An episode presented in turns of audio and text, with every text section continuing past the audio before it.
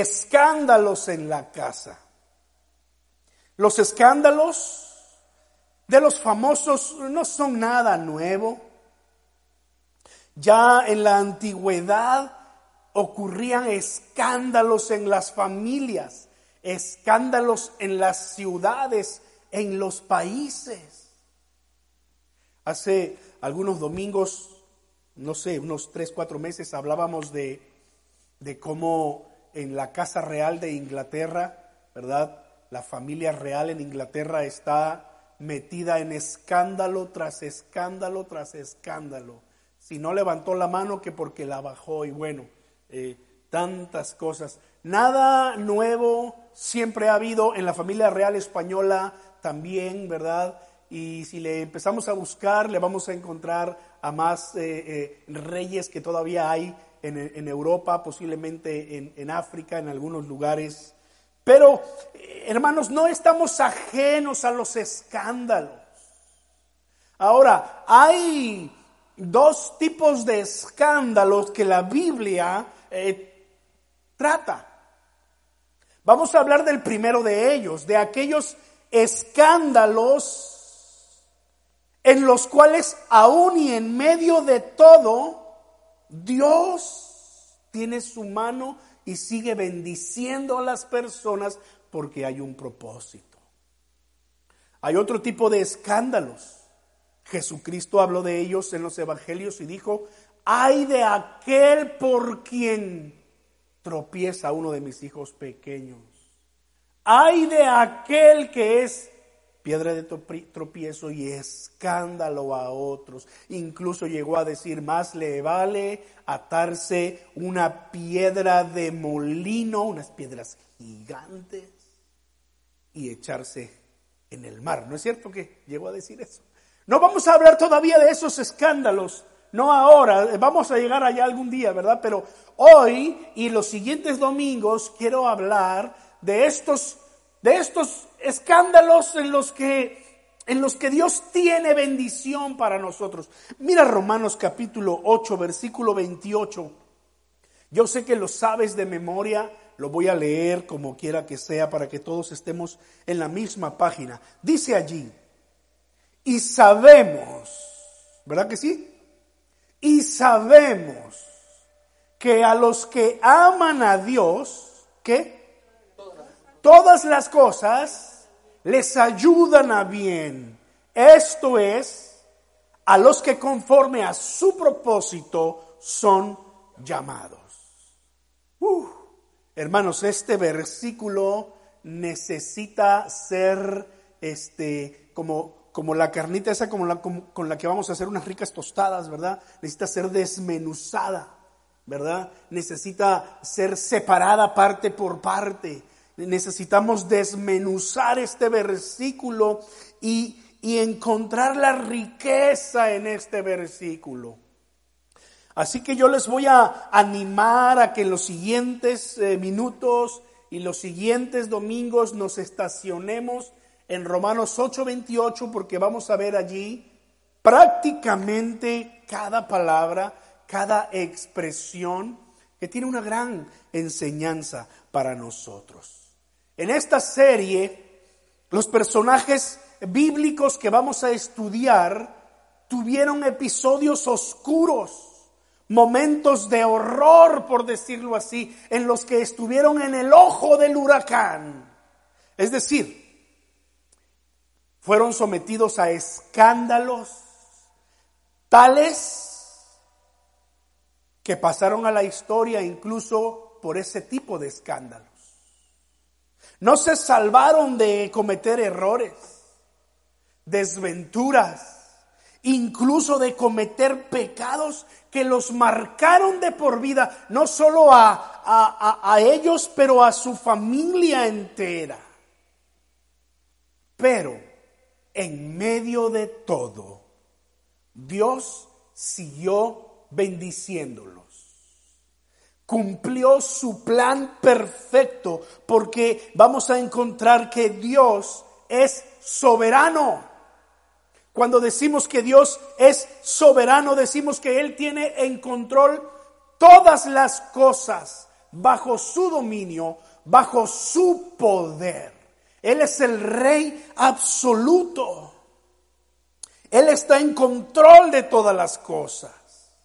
Vamos a aprender que, que Dios, o vamos a recordar que Dios es misericordioso que Él es el Dios de las segundas oportunidades, que extiende su gracia sobre sus hijos. Nos daremos cuenta que las escrituras se cumplen al pie de la letra cuando dice en Romanos 8:28 y otros textos más, y sabemos que a los que aman a Dios, todas las cosas les ayudan a bien todas las cosas. Cuando dice todas las cosas, está incluyendo todas las cosas. no hay ciencia allí. Pero la reflexión está en el hecho de que no solamente las cosas buenas te ayudan. Lo que encontramos en las escrituras es que aún en medio de nuestros desaciertos, Todas las cosas nos ayudan a bien. Todas las cosas contribuyen para tu bienestar, para tu crecimiento. Y como lo vamos a descubrir aquí, Dios tiene propósitos, Dios está haciendo su voluntad en nosotros y utiliza todas las cosas que te pasan en la vida. A veces eh, nos vemos tentados a decir, pero ¿cómo es que Dios puede manifestarse en medio de mi dolor, en medio de mi tragedia? Aquellos que han experimentado quizás la pérdida de sus padres o la pérdida de algún hijo o hija. Quizás te has llegado a preguntar en dónde se manifiesta Dios, cómo me ayuda para bien, bueno, esto es lo que vamos a estar viendo en las historias de estos personajes. Muchas veces no vamos a ser capaces de ver el provecho que Dios saca de nuestros errores. Nunca, eh, eh, eh, quizás nunca nos vamos a poder dar cuenta cómo todas las cosas, incluso las dolorosas, nos ayudan a bien hasta que estemos en la presencia de Dios. Yo todavía me sigo preguntando ¿Por qué mi padre murió cuando yo tenía ocho meses de edad? Me preguntan por mi padre y lo único que sé de mi padre es por lo que me han contado. Yo no tengo memorias eh, conscientes en mi mente de mi padre. Y todavía estoy encontrando y, y descubriendo cómo Romanos 8:28 se cumple en la vida eh, mía y de mis hermanos. Pero estoy seguro de esto. Dios es soberano. Y Él hace que todas las cosas nos ayuden a bien conforme a su propósito y para su gloria. Así que acompáñeme eh, a ver cómo Dios obró en el pasado y cómo Dios sigue obrando en este tiempo. Que Dios nos ayude a ver que cada detalle de nuestra vida ayuda para bien, aunque no seamos capaces de discernirlo al momento. Muy bien, lo primero que quiero que veamos son estas palabras. Todas las cosas.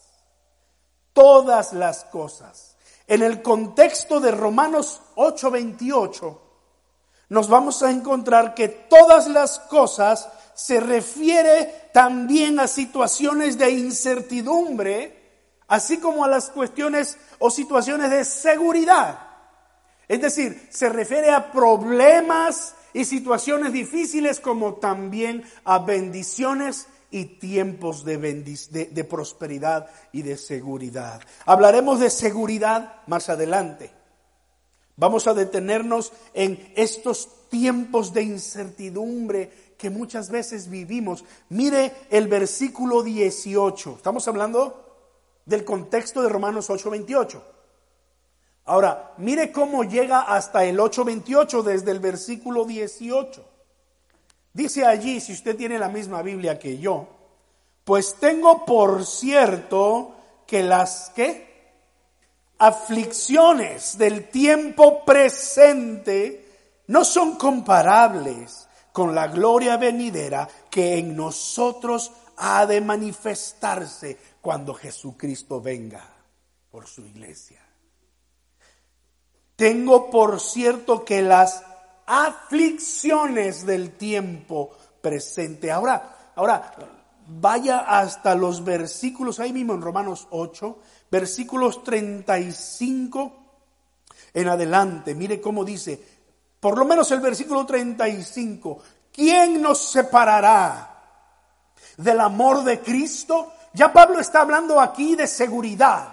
¿Eh? Pablo ya está hablando aquí de seguridad, pero todavía no quiero yo hablar de seguridad. Dice aquí Pablo, ¿quién nos separará del amor de Cristo? La respuesta lógica es nada ni nadie nos va a separar, porque lo que Pablo sigue preguntando es, ¿tribulación? ¿Angustia? ¿Persecución? ¿Hambre? ¿Desnudez? ¿Peligro? O la muerte, cuando dice espada, se refiere a la muerte, morir por la espada. ¿Quién nos separará del amor de Cristo? Pregunta Pablo. La respuesta es nada, ni nadie. La respuesta completa viene en el versículo 37. Antes, en todas estas cosas, somos más que vencedores. Pero, pero cuando Pablo pregunta, ¿qué nos podrá separar? ¿Tribulación acaso? Hermanos, hemos pasado por tiempos de tribulación, ¿verdad que sí? Angustia, hemos pasado por tiempos de angustia, persecución. Posiblemente no, no hemos sido perseguidos como fueron perseguidos los primeros cristianos, como están siendo perseguidos muchos cristianos en China, en Corea del Norte, en Nigeria y otros países musulmanes. Quizá no hemos sido perseguidos como ellos, pero estoy seguro que hemos sido perseguidos por la crítica de nuestra familia, de nuestros amigos. Y tiene razón, en Nicaragua, en Guatemala, en México hay persecución a los cristianos. Tristemente muchas veces por otros cristianos. Pero en alguna medida todos nosotros pasamos por estos tiempos. Hambre. ¿Alguien ha pasado por un tiempo de hambre? No literalmente, ¿verdad? Que no tiene nada que comer y pasan 10 días sin que usted pueda comer. Pero estamos hablando de tiempos, cuando hablamos de hambre y de, desnudez, hablamos de, de tiempos de escasez. Tiempos en donde, hermano, usted saca, mire, yo ni mi cartera traje porque pues no tengo nada, ¿verdad? pero en los que usted saca su cartera y usted se da cuenta que, no hay mucho. Hambre, desnudez. Pablo eh, le escribe a los filipenses y ese versículo famoso de Filipenses 4:13 que dice, todo lo puedo en Cristo que me fortalece. Cuando él dice todo, está hablando de dos cosas específicas pasar necesidad y tener abundancia.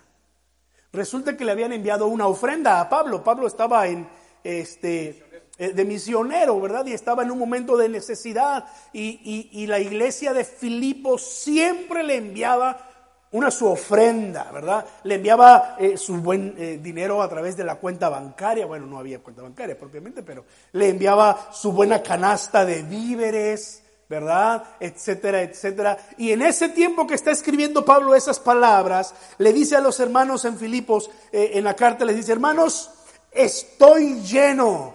He recibido de Epafrodito, así se llama el hermano que había traído la carta, eh, que había traído la ofrenda y con quien Pablo estaba enviando la carta. He recibido de Epafrodito la ofrenda que enviaron. Hermanos, es olor fragante que sube a la presencia del Señor para la gloria del Señor. Así que estoy lleno, tengo abundancia, pero quiero que sepan que en todo y por todo estoy enseñado, así como para tener abundancia, pero también como para padecer necesidad. todo lo puedo en Cristo que me fortalece.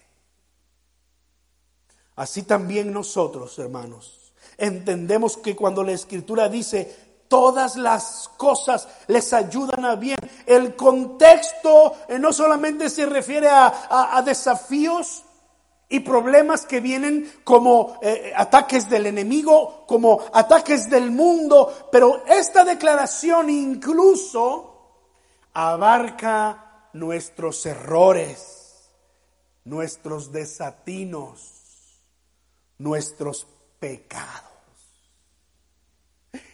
Sí, no estamos exentos de cometer faltas. Seguimos estando en la carne y seguimos estando sujetos a este tipo de errores y situaciones. Dios todavía está haciendo su obra en nosotros, como lo veremos más adelante. Pero mientras Dios está haciendo su obra, usted y yo somos como una, como una obra en construcción. Porque de hecho, eso somos. Dios nos está edificando y construyendo. Entonces, usted va manejando por la calle, lleva prisa porque, por cierto, que se le está haciendo tarde al trabajo, ¿verdad? Y resulta que en cierta parte hay construcción. ¿No le ha pasado? Cuando, cuanto más prisa tiene, más problemas va a tener en la carretera. y está allí y, la persona con el, eh, eh, el sign y, está en, alto, ¿verdad? Y usted ah, se tiene que parar y ve la gran fila que están esperando pasar y el tiempo está pasando y usted está desesperado y usted dice, ¿por qué se ponen a construir en este tiempo? Deberían construir cuando no hay gente manejando hacia el trabajo.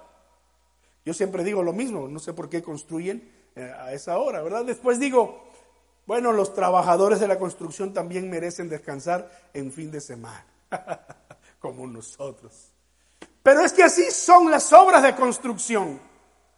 Son molestas, pero necesarias. Así que usted y yo, como obras en construcción por nuestro constructor que es Dios, de pronto somos molestos igual que las obras en construcción. No estamos completos. Hay desperfecto. Tal vez nos toca caminar, eh, manejar por una carretera que le han quitado todo el asfalto y, va temblando el carro. Y sabemos que las llantas se gastan más, se lastiman más. Pero este tipo de obras molestas son necesarias para embellecer. Bueno, eso se espera, ¿verdad? Para embellecer la carretera. Usted y yo entonces somos esas obras en construcción. No estamos libres de que nos eh, sucedan cosas, que cometamos errores, pero en todas las cosas el Señor está allí en medio porque Él es soberano. Nada de esto le es oculto al Señor. Quisiéramos esconder la, la experiencia de Noé al salir del arca. La historia bíblica en Génesis dice que plantó una viña y que hizo una fiesta para celebrar.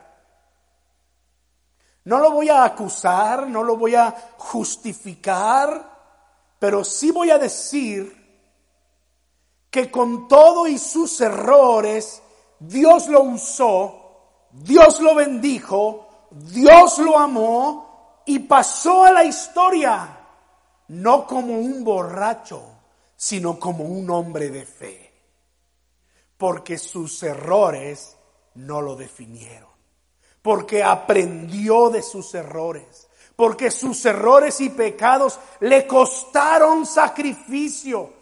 Por causa de ese error, uno de sus hijos fue maldecido. Y la descendencia de ese hijo que fue maldecido le causó grandes males al pueblo de Dios. Wow. No vamos a señalar a Noé, pero Hebreos 11:7 dice, por la fe Noé, cuando fue advertido por Dios acerca de las cosas que aún no se veían, con temor preparó el arca en que su casa se salvase y por esa fe condenó al mundo y fue hecho heredero de la justicia que viene por la fe. Un hombre que cometió errores, pecados, pero que sus errores no lo definieron, que supo aprender de ellos, que supo enderezar el camino, que supo volver al camino recto y pasó a la historia como un hombre de fe. Recuerdo que hace eh, poco más de un año hablábamos de Abraham, Isaac y Jacob. Y estábamos eh, eh, puntualizando cómo ellos cometieron errores que marcaron su vida. No fueron ocultos por la historia bíblica. Bien Dios pudo haberle dicho a Moisés, mira, no escribas los errores de Noé. Mira, por favor, oculta, oculta los errores de Abraham, Isaac y Jacob. No quiero que, no quiero que la gente conozca estos escándalos. No, están en la historia bíblica. Tú puedes leerlos allí. Si usted no estuvo en esas prédicas y, no ha leído los textos, déjeme decírselo rápidamente, pero Abraham fue un hombre mentiroso. El padre de la fe, mentiroso. ¿Cuántos de ustedes están libres de mentiras? Ouch, ¿verdad? Ahora no estoy diciendo, ah, no pasa nada si dicen mentiras. No, no, no, no. El Señor nos llama a una vida de verdad. Hablen verdad cada uno con su prójimo, dice Efesios. ¿Verdad? Hablen verdad. Lo que estoy diciendo aquí es que Abraham empieza con esta eh, cuestión de mentir. Hasta dos veces mintió respecto a su esposa. Ahora, vamos a decir en favor de Abraham que fue una, una media verdad. Pero las medias verdades son mentiras también. Así que no hay excusa, ¿verdad? Fue una vez con, un rey, con, el rey de, eh, con el rey de Egipto, el faraón, y como su esposa dice la Biblia que era muy bonita, pues eh, eh, Abraham parece que era medio celosón porque dijo, ¿sabes? Voy a decir que eres mi hermana porque, porque si digo que eres mi esposa, ¿sabes qué va a pasar? Me van a dar cuello con tal de quedarse contigo. Así que llegaron con Faraón y, no, ves, es mi hermana. Pero alguien vio por la ventana que Moisés estaba acariciando a su hermana de una manera muy sospechosa. Que Abraham, ¿quién dije? Ah, que Moisés, no, que Abraham, sí, no nos confundamos. Moisés es, otro del que vamos a hablar después. Pero Abraham. Y eso hizo dos veces. Ahora, allí no, no se detiene la historia, pero cuando vamos a la vida de Isaac, Isaac fue otro que tuvo el mismo problema. Llega a un lugar y como su esposa Rebeca era muy bonita, dijo, ¿sabes qué? Aprendí de mi padre. Voy a, voy a decir que eres mi hermana, porque si digo que eres mi esposa, y otra vez. Y ahí no se detiene la cosa. Claro, Isaac cosechó lo que sembró porque su hijo menor lo engañó. Su hijo menor lo engañó, como él también lo hizo. Ahí no se detiene la cosa. Entonces viene su hijo menor, Jacob, crece, ¿verdad? Forma su familia y Jacob también tiene este mismo estilo de vida. De hecho, ¿sabes qué significa el nombre Jacob? Un, un, usurpador, un tramposo, un, un mentiroso. Imagínate, tan fue así que le puso por nombre suplantador. Dios tiene que intervenir en la vida de Jacob. No solamente Dios tiene que intervenir, pero Dios le dio grandes lecciones a Jacob. Fue engañado por sus hijos. Le dijeron que su hijo José había sido devorado por un león Y hasta mancharon su, su, su, túnica de muchos colores con sangre de un, de un cordero. Y le dijeron, mira, encontramos esto en la, allí en, en, el, en, el, bosque y, y está todo rajado. Eh, y lo engañaron vilmente. Y muchos años Jacob vivió con esa mentira, cosechando el fruto de su vida. Pues ellos cometieron errores que marcaron su vida. Sus errores afectaron su vida personal, afectaron su familia y hasta, hasta su herencia a las futuras generaciones. No conozco los detalles de su vida, pero quiero recordarle que Dios no nos juzga de esa manera. Quiero decirle que sus errores no los definen. No somos nuestros errores. Es posible que no podamos cambiar la historia eh, en el presente. Es posible que no podamos hacer nada por evitar la consecuencia de nuestros errores pasados. Pero lo que sí podemos hacer es confiar en el Dios que tiene todas las cosas en su mano y que ha dicho, estoy convencido y sabemos que a los que aman a Dios, todas las cosas les ayudan a bien. Padre, no puedo entender cómo estas cosas que cometí en el pasado me ayuden a bien, pero, pero yo voy a confiar en ti. 100%. Quizá has experimentado momentos oscuros en tu vida. Quizás eh, momentos en los que no pensabas con claridad, hiciste o dijiste algo que te afectó o afectó a otros y estamos pagando las consecuencias. Sigue confiando en Dios. Porque Dios cumple, Dios mantiene sus promesas. Porque Dios es tan grande, tan magnánimo, que Él es bueno y misericordioso. Mira conmigo Lamentaciones 3, versículos 22 y 23. Versículos que deberíamos tener allí subrayados en nuestra Biblia y marcados.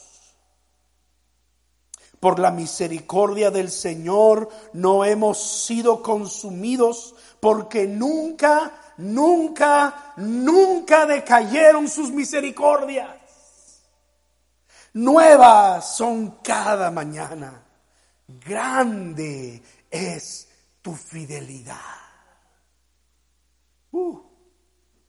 Su palabra dice en uno de los salmos, Señor, tu ira no dura toda la noche. Sí, por la noche es el lloro y es la ira de Dios, pero por la mañana viene la alegría. Salmo 30, si no mal recuerdo. Oh Señor, gracias, porque cada mañana son nuevas tus misericordias. Miren, hermanos, esto se va más allá de nuestra mente. Mi mente no lo puede entender, no, no lo puede explicar tan fácilmente. Es solamente de abrir el corazón y recibirlo. Pero lo que estamos leyendo aquí, nuevas son cada mañana. Mañana, cuando te despiertes, la misericordia de Dios se ha de renovar para ti. Eso es lo que estoy leyendo aquí. No sé si usted lee algo distinto a lo que yo estoy leyendo, pero es lo que dice aquí, porque nunca decayeron sus misericordias, al contrario, nuevas son cada mañana. Mañana que te despiertes, dile gracias Señor, porque hoy tengo una nueva oportunidad. El ayer ya pasó. Y si tienes que ponerte a cuentas con Dios, pues ponte a cuentas con Dios. Pídele perdón a Dios, pídele sabiduría a Dios. Dile, Señor, te dejo eh, mis errores, te dejo mi pasado. Señor, eh, quizás estoy pagando la consecuencia hoy, pero voy a confiar en ti, Señor. Como Noé, Abraham, Isaac, Jacob, nosotros hemos cometido errores. Y quizás aún estamos viendo el efecto de eso, pero aún así ellos fueron bendecidos por Dios, fueron usados por Dios y fueron de, gran beneficio y bendición para toda la humanidad. Sus historias están en las escrituras y no se ocultaron sus errores, pero su fe les hizo pasar a la historia. Y están escritos aquí en Hebreos capítulo 11 para nosotros como un ejemplo. Se cumple Romanos 8, 28. Amén. La siguiente semana vamos a ver la siguiente parte de Romanos 8, 8, 28.